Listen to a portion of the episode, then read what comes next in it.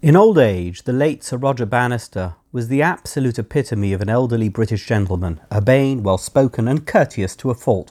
The type of person you would have guessed had spent his pre retirement working life as the manager of a local bank or as the headmaster of an upscale grammar school. Indeed, those guesses would not have been far off the mark. In 1954, Bannister graduated Oxford University Medical School and he spent almost 40 years as a neurologist, retiring in 1993 at the age of 64. But his decades long professional career as a physician and his quaintly charming demeanour in later life are of little relevance to the fact that this avuncular man with an infectious smile and a twinkle in his eye was one of the most famous athletes of all time. His fame rested on the fact that on May 6, 1954, in front of a surprisingly small number of spectators at an amateur runners event at Oxford University's Iffley Road track, Bannister ran a full mile in just under four minutes, 3 minutes 59.4 seconds to be precise, becoming the first person on record ever to do so. Remarkably, it almost didn't happen. In the summer of 1952, Bannister had competed at the Olympic Games in Helsinki, Finland. Already known for his extraordinary running talent, expectations for Bannister were high, and he was favourite to win the 1500 metres. But at the last minute, the race schedule changed, throwing his routine into disarray, and he came in fourth. Tremendously disappointed by his failure to win a medal, he contemplated abandoning athletics for good but after some careful reflection and soul searching, he decided not to give up, instead, setting himself a new target. He was going to be the first athlete in the world to break through the four minute mile barrier. His success in this endeavour was far from a foregone conclusion. In 1947, at the age of 18, Bannister ran his first competitive mile in 4 minutes 24.6 seconds.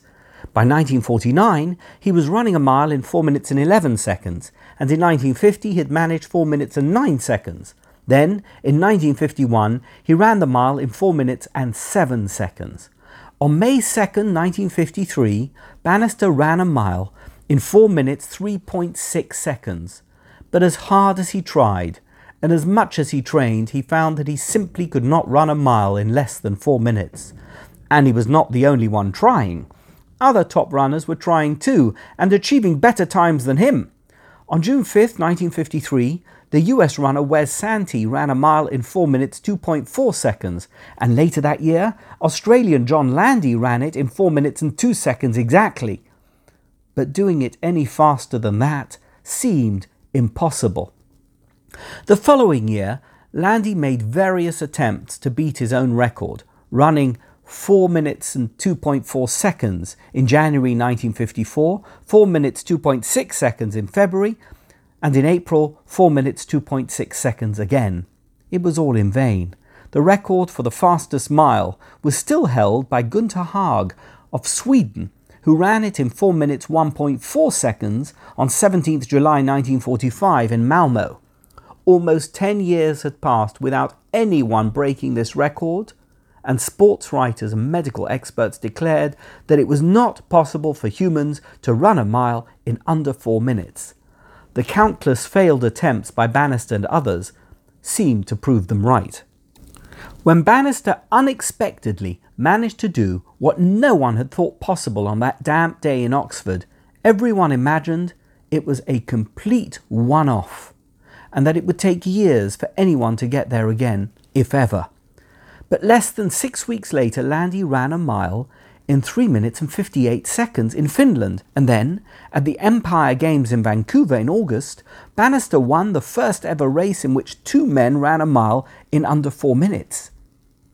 In June 1957, Don Bowden became the first American to do it, running a mile in 3 minutes 58.7 seconds in Stockton, California. In fact, since that fateful day in May 1954, the sub 4, as it is known, has been achieved over 1400 times, with the current one mile world record held by Moroccan runner Hisham El Guerrouj, who ran it in a staggering 3 minutes 43.13 seconds in Rome on July 7, 1999. Over the years, Whenever Bannister was asked how he had broken through that unbreakable barrier, he answered simply, It didn't make sense to me that there was a barrier. As far as he was concerned, if someone could run a mile in 4 minutes and 1.2 seconds, then there would definitely be someone who could run a mile in less than 4 minutes. Bannister would say that he was determined to be that person, adding that he knew that once that psychological barrier, which is all it was, was breached, there would be many more who would get through it too. And despite his humility and understatedness, he was absolutely right.